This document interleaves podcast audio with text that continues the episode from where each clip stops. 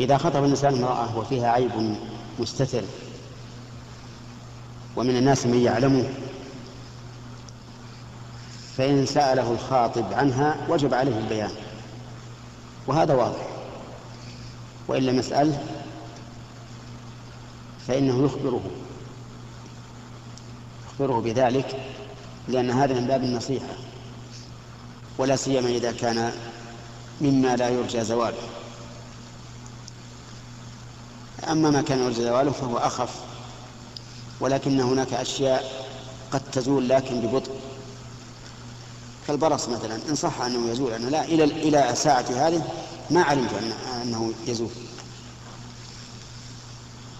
فيفرق بين ما يرجى زواله عن قرب وما يرجى زواله عن بعد. فالثاني يجب عليه أن يبين.